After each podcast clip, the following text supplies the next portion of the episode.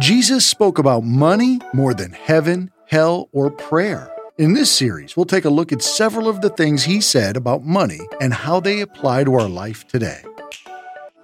And we're starting a series today. Some of you have seen that before, that little video we just did. And you thought, man, the man goes on vacation, he preaches through movies, and now he repeats something he did last year. Like, this man doesn't work anymore. And uh, I do want to tell you, I'm not about to preach something I did last year. We started a series last year called Jesus Said. And the idea behind the series is that Jesus said some really bold statements. And we read the Bible all too often, like it's history, and we can separate ourselves from it. And how many times have you read a story in the Bible and you thought, boy, I'm glad I wasn't in that crowd? You know, as Jesus says some really hard things.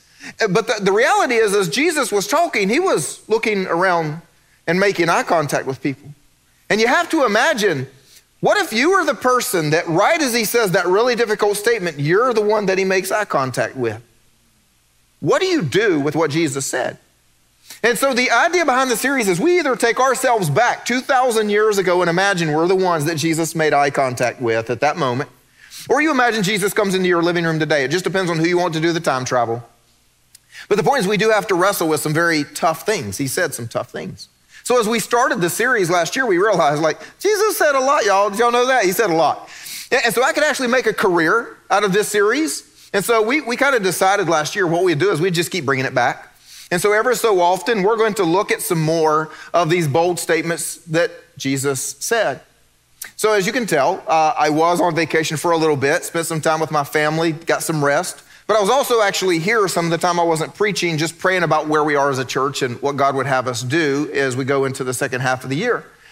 And so I knew before uh, I took this break that I'd be doing the Jesus Said series, but I had not decided what statements we would be looking at. So, over the last few weeks, as I was praying, I really felt like God pointed out hey, Jimmy, have you thought about where everybody actually is? That, that's a really obvious thought. Like, I should, yeah, I, I should look at the world around us. Like, what are we actually talking about when we're not at church? And so, for this series, what I felt God wanted us to do is to, to take a look at some of the things we are talking about every other day, what seems to be the biggest issues in our lives, because Jesus talked about those. And so we're going to look at four statements over the next four weeks where Jesus is talking to us about some things that I promise you are very, very relevant to you and me. Matter of fact, we're going to start with one today that I, I would go as far as to say is more relevant to you and me than it was to them 2,000 years ago. And I know that's a bold statement. I can't prove it in, a, in the next just few minutes, uh, but I think you'll probably agree with me by the time I'm done. And what I'm talking about today that Jesus addressed that I think is more relevant for you and me are the statements he made about being anxious, the statements he made about anxiety. And the reason that I think it's more relevant for us today, two reasons. Uh, the first one is just their life was simpler. I know that they were worried about the future. I know that they were a little concerned about some things, but they did live in a simpler society with some simpler things in their lives. They didn't have people spread all over the world and trying to keep in touch with grandchildren in eight different states. Their family was close and communal. If they needed help, they actually had neighbors. Many of us don't know our neighbors' names. They got paid a day's wages for a day's work to buy a day's worth of food. Really, their biggest struggles were making sure that they kept the donkey alive on the way to market and the children were well fed. You and I, on the other hand, our lives are a little more complicated. Uh, we've got things like 30 year mortgages with numbers we don't even understand. Anybody applied for a mortgage and your banker said something like prime plus one and a half or something like that? They were not talking about Amazon Prime memberships. We don't even understand these things. The minute your child is born, you have one moment to enjoy those little blue eyes. And then you have to start thinking, oh no, how am I going to pay for college? How do we have to start a college. I mean, uh, we are so overwhelmed with things that are going far and into the future and things we don't understand. I just think our world is more complex. And the second reason I say that is I'm going to back that up with some statistics. Statistics I can speak. Did you know that right now, anxiety disorders are the number one mental health issue in our world today? Affecting 20% of our population. That's one out of every five. And actually affecting 32% of 13 to 18 year olds. That's one out of every three. And those numbers only reflect the ones of us willing to talk to a doctor. Those numbers could be double or triple for all we know. And so I just want to do a real quick time out if I could, because sometimes teenagers come in and they think, oh, I'm just being dragged to church by my parents. I can't wait for youth group on Wednesday because that's for me. I want to tell you today is for you. I believe every Sunday is for you as much as the adults, but in particular, if what we're talking about today, what Jesus addressed, is hitting your age group more than anyone else, then please, today is for you. If you're a teenager, don't tune out, tune in. And then the second statistic I want to share with you is if you take those anxiety disorders, at least half of the people who struggle with an anxiety disorder also struggle with depression, and depression is currently the number one health issue, not mental health, number one health issue in our world today, taking more lives every year than cancer. So I don't know about you, but I think if Jesus came back today, he'd speak on this issue maybe a little more strongly. Matter of fact, I think the chapter would, would be twice as long in the Bible. And so that's what we're going to look at today a statement that Jesus made about the anxiousness that we face. But before we go on, I, I do want to make sure my heart is not misunderstood today. I, I don't come and try to address one of the most difficult issues in our world with the idea that, well, here's a Bible verse, now your life should be better. I don't come just waving a little finger and saying, now go. It's not like that at all. I, I completely understand. This is a very complex issue, it's very challenging. And there are many reasons for some of the anxiety in our lives. Sometimes it is simply spiritual warfare. we have a devil who hates us, and sometimes he just comes after us. And if you've ever been in a situation where you start feeling something that makes no sense and you realize it is just the devil coming down against you, right? Sometimes our anxiety comes from more complex mental health struggles that we're having. But also, some of the anxiousness and the anxiety in our lives does come from things we can actually control and change. And I believe that's what Jesus was addressing. It, it, it, comes from the way that we live our spiritual lives. What is the condition of our spiritual health? As well as the decisions we make in our natural lives. And I think that's really what Jesus is talking about and can definitely help us with today. So I want to make sure everybody understands I'm not believing that I can solve every mental health or medical problem, nor do I think that one Bible verse, you know, solves everything that's going on. But I would want to ask you, will you allow Jesus to speak to you on this issue today? And if you would, then join me. We're going to turn to Matthew chapter 6. We're going to start in verse 25. If you don't want to follow along, don't worry, it'll be right here on the screen. And our Jesus said statement of the day is Therefore, I tell you, do not be anxious. Do not be anxious about your life. And again, those are such simple words, but for some of us, that's really hard to just choose to do. Just don't be anxious. But what are you going to do if at a moment where you are panicking and you are a little frustrated and you're a little afraid and, and you imagine being back 2,000 years ago and Jesus just looking at you and saying, Do not be anxious? What are you going to do? Let me, give you an illustration that, that I struggle with in my life. I, I'm not real glad to admit this because, you know, sometimes we like to keep our fears kind of private, but the reality is I am deathly afraid of heights. Maybe that comes from only being five five in the first place. You know, you just never got above a threshold and, and whatever. But, but I, am just deathly afraid of heights, and none of you get to laugh at me, especially those of you just smiled and chuckled. I saw that. But anyway, uh, you know, just a, a, little while ago, Pastor Kent and Pastor Eric and I, we were on a, a retreat planning uh, for, you know, the, the coming year. And so uh, we took a, a moment away because we were down on the coast. We needed a little brain break. And so we went and climbed a lighthouse that was on the island where we were. And I, realize that my feelings towards being afraid of heights are totally illogical and make absolutely no sense whatsoever, but I can't seem to control them when I get into a high place.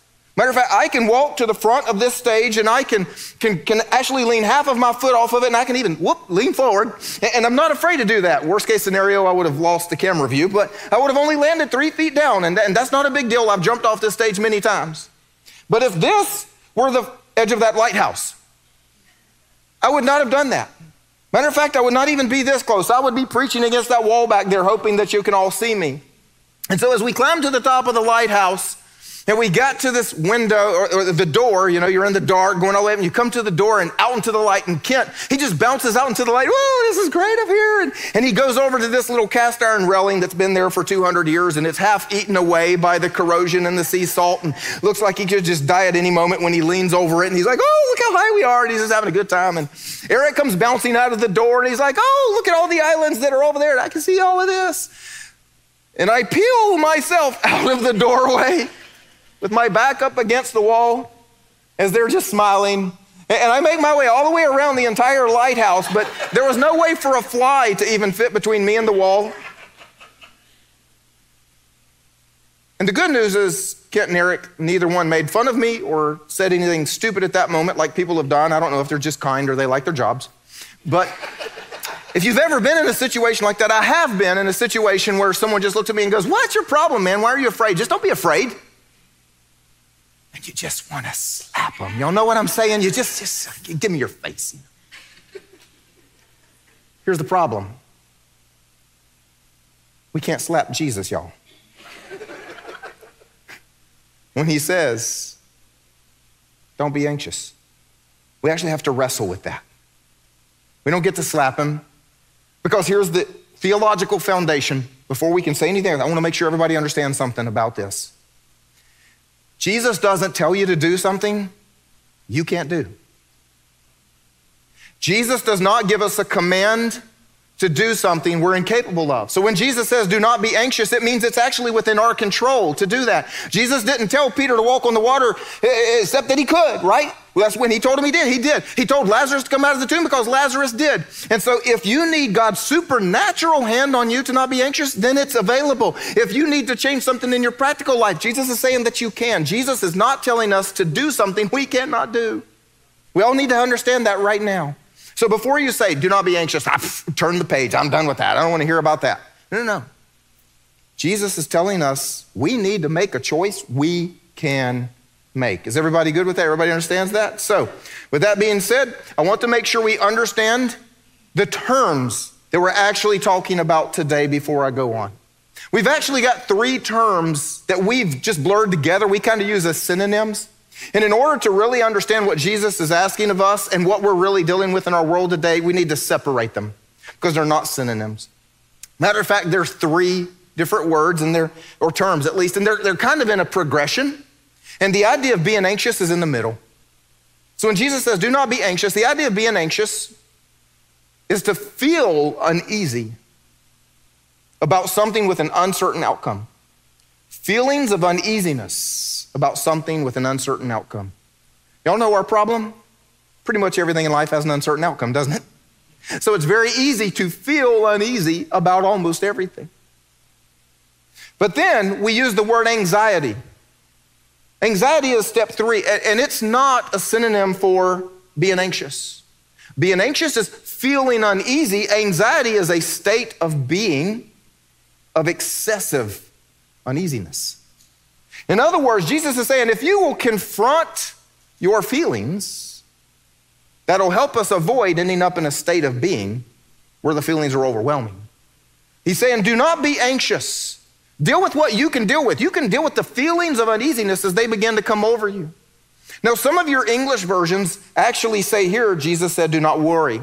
And I never pick on a version of the Bible. They're all God's word and they can help you no matter what. So I'm not one of those preachers that tells you one version is better than the other. But in this particular instance, they are using worry as a synonym and it's not. And so I'm preaching out of this version today so that I can help us separate them. Worry is a different step. Worry is over here because worry is allowing your mind to dwell on all the negative possibilities. But the Bible tells us to take every thought captive and so, if we will confront what's going on in our mind, confront what's going on in our heart, we might be able to avoid ending up in a state that's overwhelming. Y'all follow that? So, what Jesus is, is working on today is why do you have these feelings? If you will deal with what you're thinking about God in your life, then you can confront how you feel about things and you might find yourself in a different situation. So, with that foundation laid, everybody, let's jump in. He says, Therefore, I tell you, do not be anxious about your life, what you will eat or what you will drink, nor about your body, what you will put on. Is not life more than food and the body more than clothing? And he immediately goes to the point. The point is, is not life more than this? The answer is yes. I mean, if you were to explain life to someone, if, if someone comes from another planet or whatever the crazy story is you want to come up with, they say, explain life, and you say, oh, what, to have a job to buy clothes. That's not life and especially not for one of God's children. Because we understand life. Life is to glorify Him, to serve His purpose. He created us. We're, we're here for fulfillment. We're here to accomplish something upon the earth. We're here to use our spiritual gifts. We're here to see our neighbors go to heaven. That's what life is all about. And that was what they had lost sight of 2,000 years ago. They were God's people. And God says, You will be blessed to be a blessing. I will be with you. I will pour out my spirit upon you, and every nation around will look to you and want to be like you. But they had turned it into just trying to stay alive. They just wanted to survive. Oh, I just hope I have enough food. You see, they didn't have a Kroger to go to in January. So if their, their harvest didn't go well, they knew they would starve later. They were worried about having enough food to stay alive. They were worried about having clothes to stay alive because the sun is brutal in the Middle East and the cold is brutal at night. They were worried about just surviving life. They had made life into nothing more than breathing and eating, staying clothed. Well, the reality is, you and I are not that basic anymore. If we could be honest, there are people in the world today who do have that struggle. You and I have been blessed far beyond that. None of us walk into our closet and say, gee, I wonder if there will be a piece of clothing there. You see, they didn't have 12 tunics to match 12 different pairs of sandals depending upon the color theme of the day. But we do. We don't ever walk into our closet wondering if there are clothes. We wonder if there are clothes that will make us look good to all of our friends.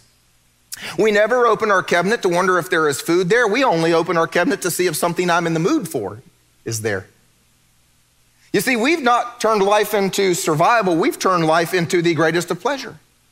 I want to go to the best restaurant. I'm in the mood for filet mignon. I want to go here. I want to do that. I want to take that vacation. Well, I was dressed to impress at the party last year and I was the most impressive person. Now I've got to get something even better because I can't wear the same thing again. Everybody's trying to outdo me, so they will definitely win unless I step it up. You know, I've got to have better clothes. I've got to get a better car. I've got to take a better vacation. I've got to eat at the restaurant that everybody was talking about last weekend. But here's the problem. Since we have turned life into nothing more than get enough money to keep up with the greatest experiences. We need to understand the reality of what brings us to a place of being anxious.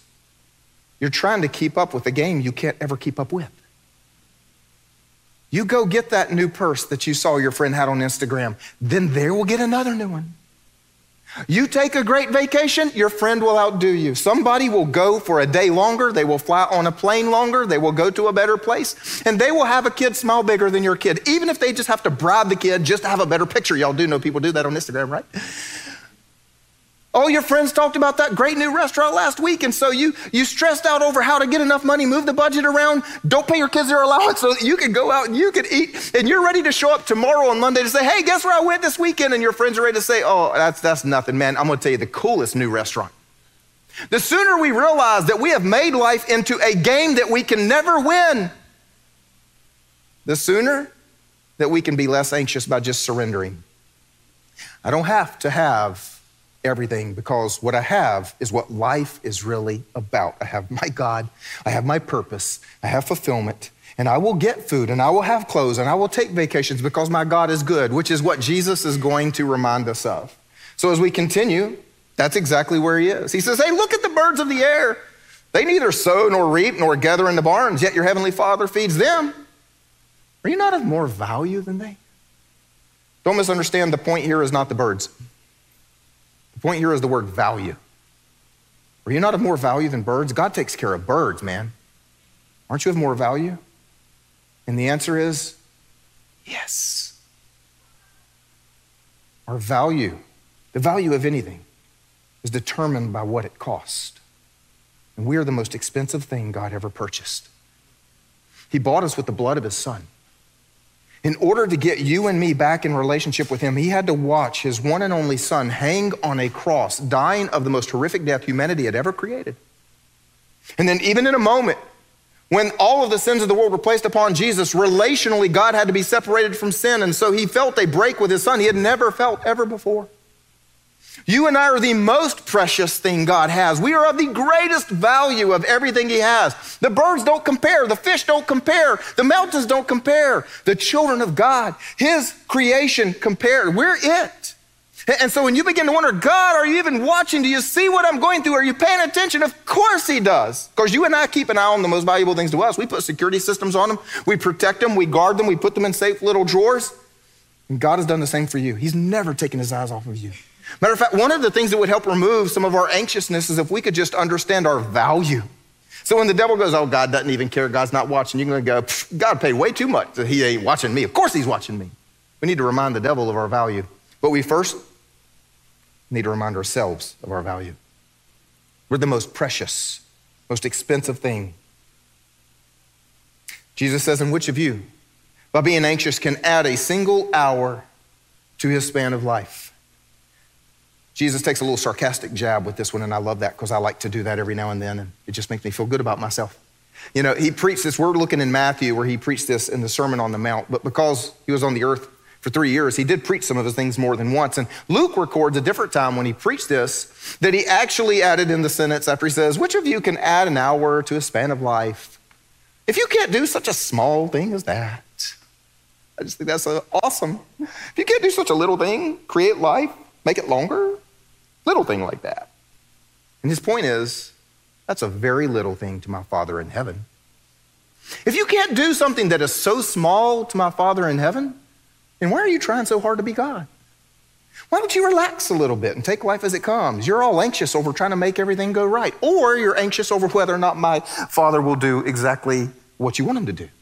In other words, much of our being anxious is about either trying to be God or trying to approve of whether or not God's doing a good job. And Jesus is like, last time I checked, can't none of y'all make life any longer, so why don't y'all lay off? Because the one who can do that, he's got things in his hands. Matter of fact, can I just point out the obvious? No one online or in this room had any anxiety about being born. No one in here was anxious about being conceived. None of us was like, oh no, oh no, I know, I hope I get to come to life someday. No, no, no. You never had that thought. God handled that one all on his own. Totally and completely created you and put you here. And, and, and he did that without any of your worry, without any of your problems. And matter of fact, maybe that's our real problem. Because if God can completely handle you being born, he will also completely handle how and when you die. And he will also completely handle a few decisions along the way. And so maybe many of us are anxious simply because we don't trust God. Maybe we've come to the realization well, I wasn't in charge of being born, I won't be in charge of dying. And there are too many things that I haven't been in charge of. I guess God actually is in charge. And maybe our being anxious simply comes from not approving of some of the things God is doing. You know, apparently sometimes God doesn't get the memo. He's actually our servant, here to make us happy. Ouch, that was not in my notes. I was nicer to the other service. But anyway, I don't know. Jesus says, And why are you anxious about clothing? Consider the lilies of the field, how they grow. They neither toil nor spin. Yet I tell you, even Solomon in all his glory was not arrayed like one of these. But if God so clothes the grass of the field, which today is alive and tomorrow is thrown into the oven, will he not much more clothe you? Oh, you of little faith. He brings it back to the whole point. It really is about trusting God. Don't you, don't you realize God has taken care of you so far? God has done all of this. Look at what he does for the grass. How can you be worried? And he addresses a basic need, like clothing is the most basic need, right? But but he did you notice he went beyond that? He clothes the grass of the field. Y'all do realize grass doesn't need that. Grass doesn't need flowers. The grass will hold the soil there and erosion. The grass was a ground cover. The grass did its job, and God said, Yeah, but I'd like even the grass to be pretty. Let me go putting some flowers in here and let me do this. Think about this. How, how much are we abundantly blessed so far beyond our needs? We, sometimes we think, well, I don't know if God's going to just come through on the most basic thing. Are you kidding me? Look at our lives. Since when do any of us worry about our most basic needs? We're like the grass, man. We've been given such incredible blessings. We've been given flowers we, we, don't, we don't even need. We've taken vacations that are beautiful. We've eaten great meals. God has blessed us. Turns out maybe God likes all those dandelions in our front yard. So, just for the record, next time you go putting out your weed killer and trying to make that beautiful solid green, just remember you're making your grass naked. Therefore, do not be anxious, saying, What shall we eat, or what shall we drink, or what shall we wear? So he repeats his command, and his whole point is, Therefore, based on everything I said, now do not be anxious, meaning you, you can change. You can respond. You can choose not to be anxious. And if that's what he expected of them, then guess what? He expects the same of us. You and I also can choose to trust God or to stop trying to be God. He goes on to say, For the Gentiles seek after these things what you'll eat, what you'll drink, what you'll wear. And your heavenly Father knows that you need them all. And this is the point of this installment of Jesus said. If you're not familiar with the word Gentiles, it was a word to describe those who were not God's people. God's people, they had his word, they had his commandments, they worshiped him, they prayed to him, they loved him, they went to his temple. And then there were people who didn't do that. They were not Israelites. And so everyone else who did not have the word of God, they did not follow the commands of God, they did not worship God, they did not pray to God, they, they, they had no reason to believe that God was going to be good to them because they didn't love God, they didn't know God. Jesus is saying, look, those people, maybe they've got something to worry about. But you, you know my Father in heaven. Look what he's done in your life. The simple point is this we should be different. When everybody else is anxious and panicking and, and something is driving everybody to that state, you and I should be able to go, Our God's got me. He always has, and He will again. We should be different. And then Jesus says, But seek first the kingdom of God and his righteousness, and all these things, again, food, clothing, everything, will be added to you. And this is worthy of its own sermon, or maybe even a series. I preached on this verse at length in our kingdom series, so I'm not going to do that today. If you'll allow me, I'm just going to highlight one aspect of it. I believe Jesus is pointing back to what he was saying at the beginning. Isn't life more than this? Yeah, it is. Life is about advancing the kingdom of God. Life is about the reason that you're on planet Earth. Life is about your neighbor who's not currently going to heaven. Life is about what God put inside of you to change the world. Life is about your purpose. Life is about the kingdom of God. That's what life is about. You do that, God will take care of your food. God will take care of your clothes. You'll take great vacations, I promise.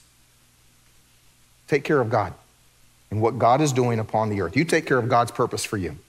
And then Jesus concludes this passage with, Therefore, do not be anxious about tomorrow. And I think that he emphasized this last statement. I don't think it was a throwaway ending. Up until this point, he's been talking about don't be worried about today. You're going to have food, you're going to have clothes, it's all going to be good. And you can, you can see everybody just saying, okay, okay, okay, fine, fine, Jesus. I, will relax about what I'm going to eat for lunch today. And you're right, even if I have to skip lunch, I'm not going to die, so that's okay. But Jesus, what about retirement? Jesus, what about this storm that's coming? Jesus, what about? And Jesus is real simple. Like, hey, before I quit, and some of y'all think that y'all can get worried about other stuff, God took care of your yesterday. He's got your today, and He's going to have your tomorrow. You don't get an out to panic over your college funds, the future of the economy, the world you see around. Uh, no, no, no. God had it all under control before you ever even came to light on earth. He's got your yesterday, He's got your today, and He's got your tomorrow. And with that, you and I are left with a very simple question What are we going to do with what Jesus said? What are you going to do the next time you feel worried? You're having thoughts, begin to feel uneasy, maybe having a panic attack. Maybe, what are you going to do when you're facing uncertain outcomes? We only have a choice Two things. We can either continue just like we've been and just like everybody else in our world. We're just going to freak out and we're just going to have a moment and, and we're just going to continue. Or we're going to confront these feelings of uneasiness. We're going to confront the thoughts that we're dwelling on. If you want to choose to confront, which is what I believe Jesus was calling us to do, I'm going to give you the most practical way to begin to remove some of the anxiousness from your life. Find something to write on. Open up the note app, note app on your phone. And just begin to make a list of what makes you feel anxious. Just create a list. Talk to God. God, went, what makes me anxious? Just begin to collect this over the next few days or weeks. It may not take very long, I promise. You wake up feeling anxious. What were you dreaming about, thinking about? You get anxious at the thought of going into a meeting at work. Okay, you write that down. I mean, just create the list. And hear me when I say this. everything on that list is going to fall into one of two categories. There are only two categories. Everything on that list of what's making you anxious is going to be one of two categories. One is a category of things that you can't do anything about, but you can do something about how you're responding to them. And the other is a category of things you can do something about. So, some, God's going to call us to change our response. Others, God's going to call us to change our lives. And what I mean by the things you can't do anything about, maybe you're facing a medical situation, you don't know the outcome, the doctors don't even know the outcome. But instead of being anxious, instead of being worried, instead of having feelings of unease, we actually have to apply the song we were just singing God, how great you are. All the things you've done, there's more to come. You've never abandoned me. What we're going to have to do is actually put faith in God in this situation instead of responding, oh no. We're going to have to say, God, I trust you. God, you're good. You've gotten me this far. If you're worried about the economy, I don't think anybody in here has the ability to change the world economy. But you can change how you're responding to the stock market, your retirement fund, and everything else. You can, you can change whether or not you believe God is bigger than all of that. You can change how you're responding to the headlines. Anybody read the news? We can change our responses to some things. Maybe you're a teenager and you have to give a speech in class and you're overwhelmed. You're so anxious you can't sleep, you can't eat. Well, maybe you need to change how you're responding to that. Because what you're most likely worried about, most of us, even the adults in that situation, we're, we're actually more worried about what people think of us. We're not really worried about doing a good job. We're worried about whether or not our friends will make fun of us after class. We're worried about whether or not somebody will snap a picture at our worst moment and put it on Instagram. Here's the reality you can't control how people are going to respond to you. The world is full of stupid people. I've said that before. You can't control them. But you can control doing your best, and that's it.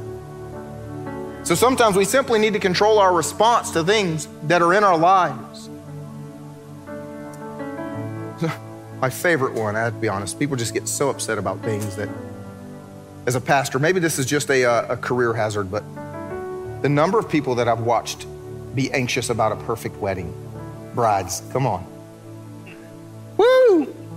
This is really the most ridiculous thing we could ever think about. I'm going to be the first bride in history to have a perfect wedding. I just laugh.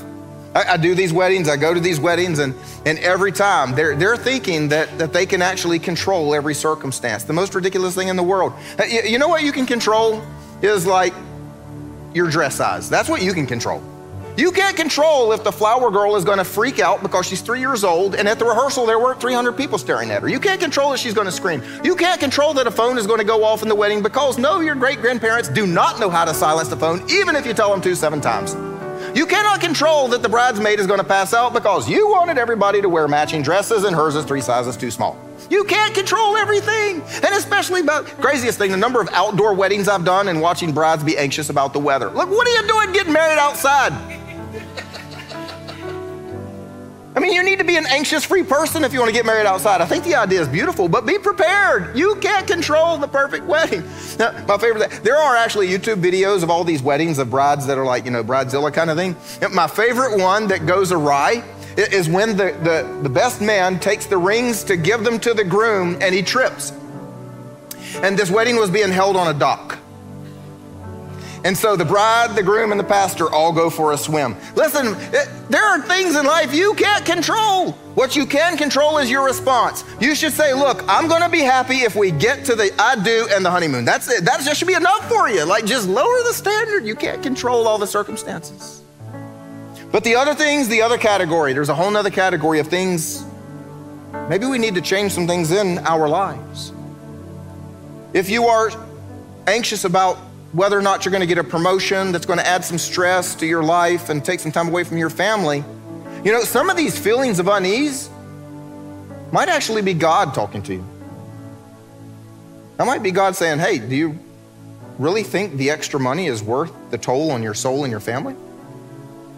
Might be Ever since you applied for that promotion, that anxiousness is God saying, How about you decline it before it's offered to you? Maybe if you are anxious about your finances and you know, you can't control the world economy, but you can control your finances. If you're not tithing, you're not generous, you're not following a budget, you should be anxious. You're doing nothing God's way and God's not in your finances. Don't be surprised, it's going to be a mess. You can change that. I told you in a, a message a little while back that I'd been renovating my house and it had taken two years longer than I planned. And, and then just as soon as I finished that and thought finally I have some peace, I can sit on my porch and, and enjoy watching the birds. Then my son bought an as is rehab sort of house and, and I promised I'd help him. I even kind of talked him into buying it, saying it's gonna be a great opportunity. We, you know. But if you remember, I told you that I had been waking up with anxiety. I mean, I think it had reached a point, it was a state of excessive uneasiness. I would, I would have those thoughts in my dreams in the middle of the night. I would wake up in the morning, my first thoughts, and this was going on for a, a, an extended period of time. You see, the problem was that I was spending five plus days a week here in my office doing this job, and this job doesn't leave you even when you leave the office.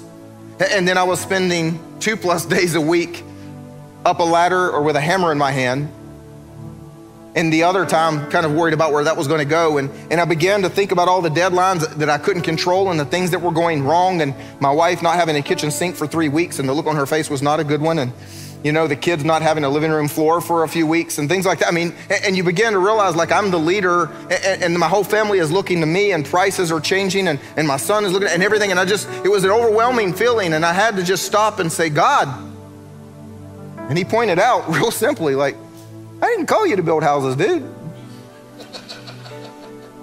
I pay you just enough. I mean, you, you get paid well, dude. Like, you should hire somebody. And I was even violating things that I taught. I was using my Sabbath to build, and God's like, you, you know, I was constantly giving out, giving out, giving out, and never getting anything for my soul. I was never getting time. And so I needed to say no. I needed to stop. Maybe you need to say no to something in your life. Maybe you need to stop. If you've got a relationship that keeps bringing anxiety into your life, end it. Stop dating that person. If your finances make you anxious, we got a small group for that. Talk to a pastor. If, if you do it God's way, the anxiety is going away because He's got you. If your job, what, everything on that list is going to go into one of two categories. Either you need to learn to trust God in things you can't control, or you need to change the things that are in your control. And with that being said, I'm going to close with something that I hope will inspire all of you. Many of you have heard of this, some of you have uh, part of this maybe on a decoration in your house. It's called the Serenity Prayer. Anybody? The problem is, most of us, even the ones that have it on a decoration in our house, don't realize that's not the whole prayer. Most people, when I tell them this, they never knew there was more to it than that.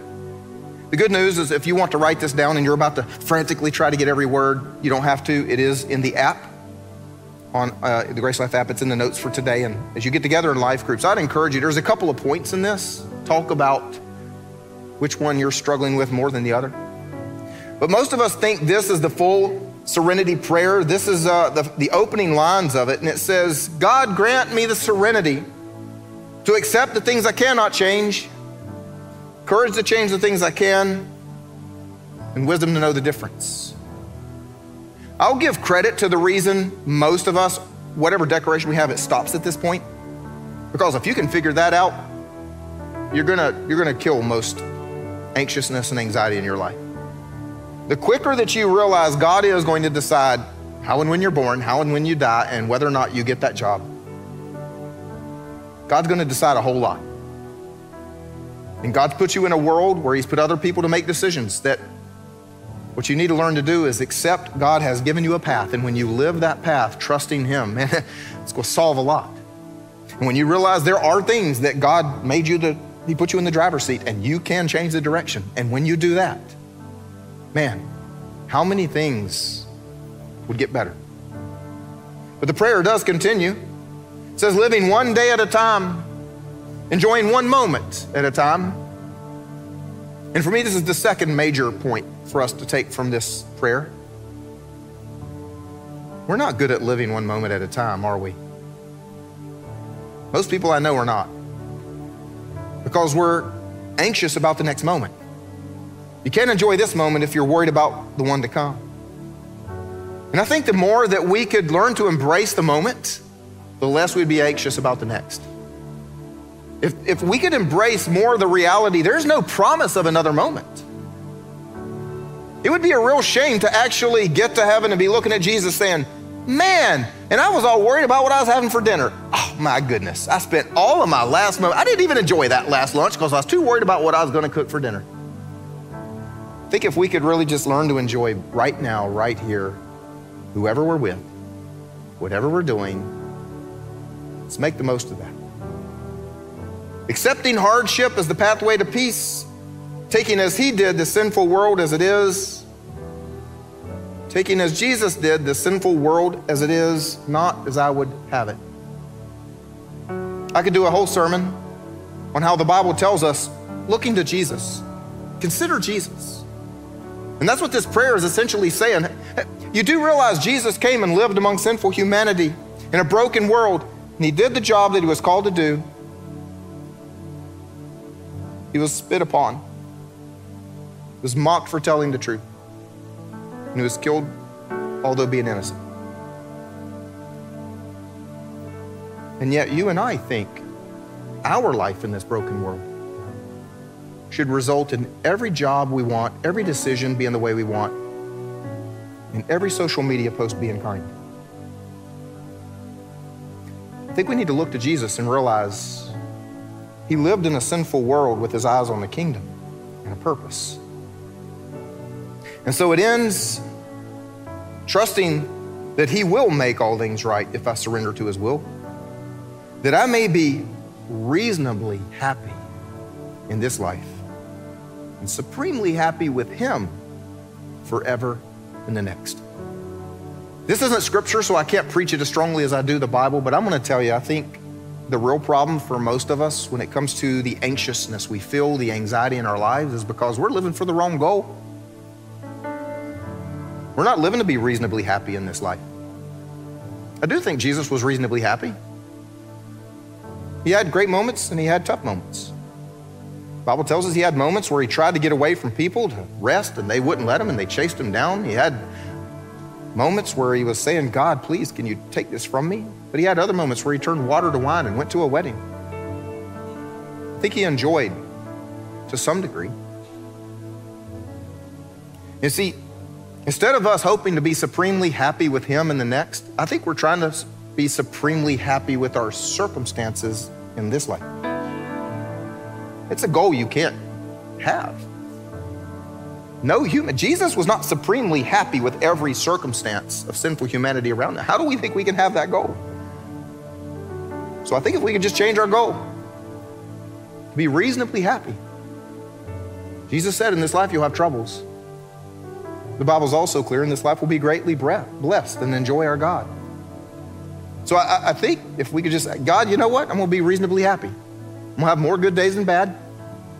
In the tough times, I'm going to look to you. I'm to control what I can, and I'm to trust you when I can't. Change the goal. And maybe some of our anxiousness will fade away. Can I pray for us? Jesus, we thank you for challenging us on something that we've decided is so normal. But we will say, these words are hard. We've, we've lived in a world that is so normal to be anxious that I'm not sure we all believe we can actually change that. So today, Jesus, we ask you, would you give us courage? Would you give us strength? Would you pour out grace in our lives to make tough decisions and to trust you in tough moments? Would you help us to be people who are not anxious? Would you give us supernatural strength when we need it and natural wisdom in this world when we need that? You'll just stay in a place of prayer, I want to speak to those of you that have yet to make Jesus your king. As we said, God loved you so much. He solved the greatest problem you'd ever have long before you even had it. He sent his son Jesus to live a perfect life, to die on the cross, so that his death could pay for your sins and so that his resurrection could pave the way for us to be raised to eternal life. It's called the free gift of salvation, but each of us does need to receive that gift at some point in time. If you've never done that, I want to help you do that wherever you are right now. Would you pray something like this to yourself and to God? Lord Jesus, I thank you that you died for me. And so now, I choose to live for you. I thank you that you love me. I thank you that I'm forgiven. In my simple prayer here today, would you fill me with your spirit and give me a life of great meaning in your kingdom? Amen. Would you all help me celebrate with them? Amen.